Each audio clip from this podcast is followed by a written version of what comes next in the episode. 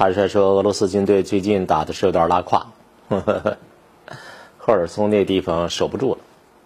但是现在欢呼乌克兰胜利，那乌克兰那边喊乌了，认定俄罗斯从赫尔松撤军是一种耻辱。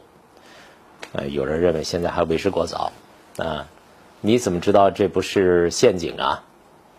俄军拼了全力，但是没有办法拿下赫尔松，这是真的。可是冬天到了，知道吗？大河马上就封了，千里冰封啊！情况发生了变化，你怎么知道俄军的战略撤退这不是一个陷阱呢？拳头如果握紧了，缩回来再打出去，会不会更有力量啊？关于这件事儿啊，俄罗斯人大家网上都叫他大俄，大俄的事儿谁能说得清楚啊？咱们看一个电影，电影里有个台词儿是吧？说有一种胜利叫撤退。呵 呵俄军也现在他不是逃离吧，也不是溃败吧？而是有序的战略撤退，对不对？乌克兰也承认这一条。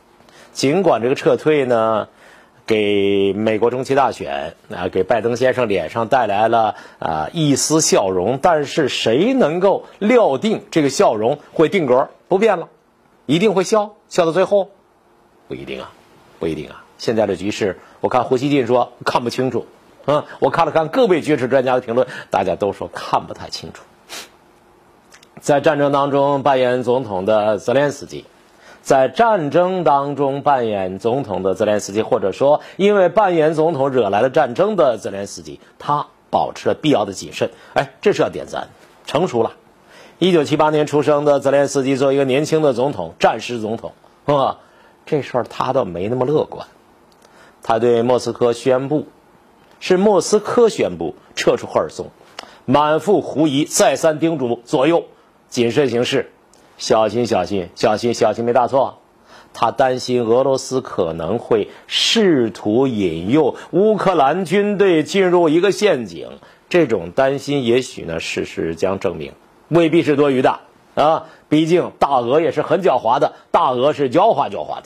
泽连斯基有个政治顾问，叫哈耶洛布多利亚克，他警告说：“说俄罗斯不可信啊，俄罗斯人不可信。”残暴的俄罗斯人不可信，俄罗斯人说进攻不可信，俄罗斯人说撤退不可信。呵 这位老兄告诉这个英国路透社跟路透社说说，在乌克兰国旗呀，赫尔松上空飘扬之前，你谈论俄罗斯撤军是没有意义的。你看这话很解释啊，就是说，呃，在俄军撤离、乌军占领赫尔松之前，你谈论他撤离没有意义。那那那那那已经飘起来乌克兰的这个国旗了之后，那那占领赫尔松有意义吗？不，他说，他说即使乌克兰占了，得而复失的啊可能性依然是很大的，嗯，得而复失。现在乌克兰方面有一个困惑，全世界很多的军事专家也有一个困惑，说撤军这事儿，对俄罗斯方面来说，无论如何不是个光彩的事儿。那为什么俄罗斯公开呀？俄罗斯不但公开，而且俄罗斯好像有些刻意的宣布撤军喽，撤军了，撤军了，撤军了，乌拉撤军了，乌拉撤军了。哎，你从自尊心方面说，俄罗斯军队以往的行为，他很少承认进展不顺利，因为这样有损于啊俄罗斯大俄的军威。那今天到底发生什么了？他干嘛主动呃撤，主动宣布撤离？他到底撤离没撤离啊？大部队撤了，他便衣留下怎么办？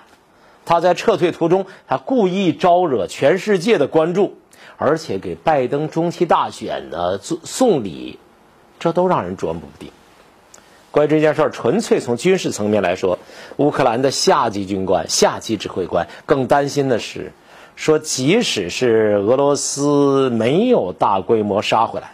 地雷和其他的诱杀装置必定在等待着我们，所以这依然是非常险峻的一个局面。实际上，只有美国的军工复合体的代言人，啊，美国生产军火的那帮家伙，他们在宣读胜利，我们美国胜利了，我们美国的 H I M 啊 A R S 精确火箭牛大发了，这火箭型号我都不知道，我只能照着念，我不知道啊。他说这个东西我们厉害啊！为什么现在把哈尔松给收复了？就是因为我们能够攻击俄罗斯通往该城市的重要的供应线，阻止俄罗斯的武器进入该城市所在的西侧。嘿嘿，什什么西侧啊？第聂波罗彼得罗夫斯克那个城市旁边不是呃第聂波河吗？第聂波河的西侧，我们美国的武器啊，完全可以支持乌克兰打剩下最后一个人。这句话你听着时候瘆不瘆得慌？就是美国武器足够，美国武器先进，美国武器可以阻止俄罗斯人，美国武器完全可以保证乌克兰打剩下最后一个人。这叫誓师吗？这叫？宣言吗？这难道不是一幅人间地狱的惨绝画面吗？乌克兰打剩下最后一个人，那个人你怎么知道是泽连斯基？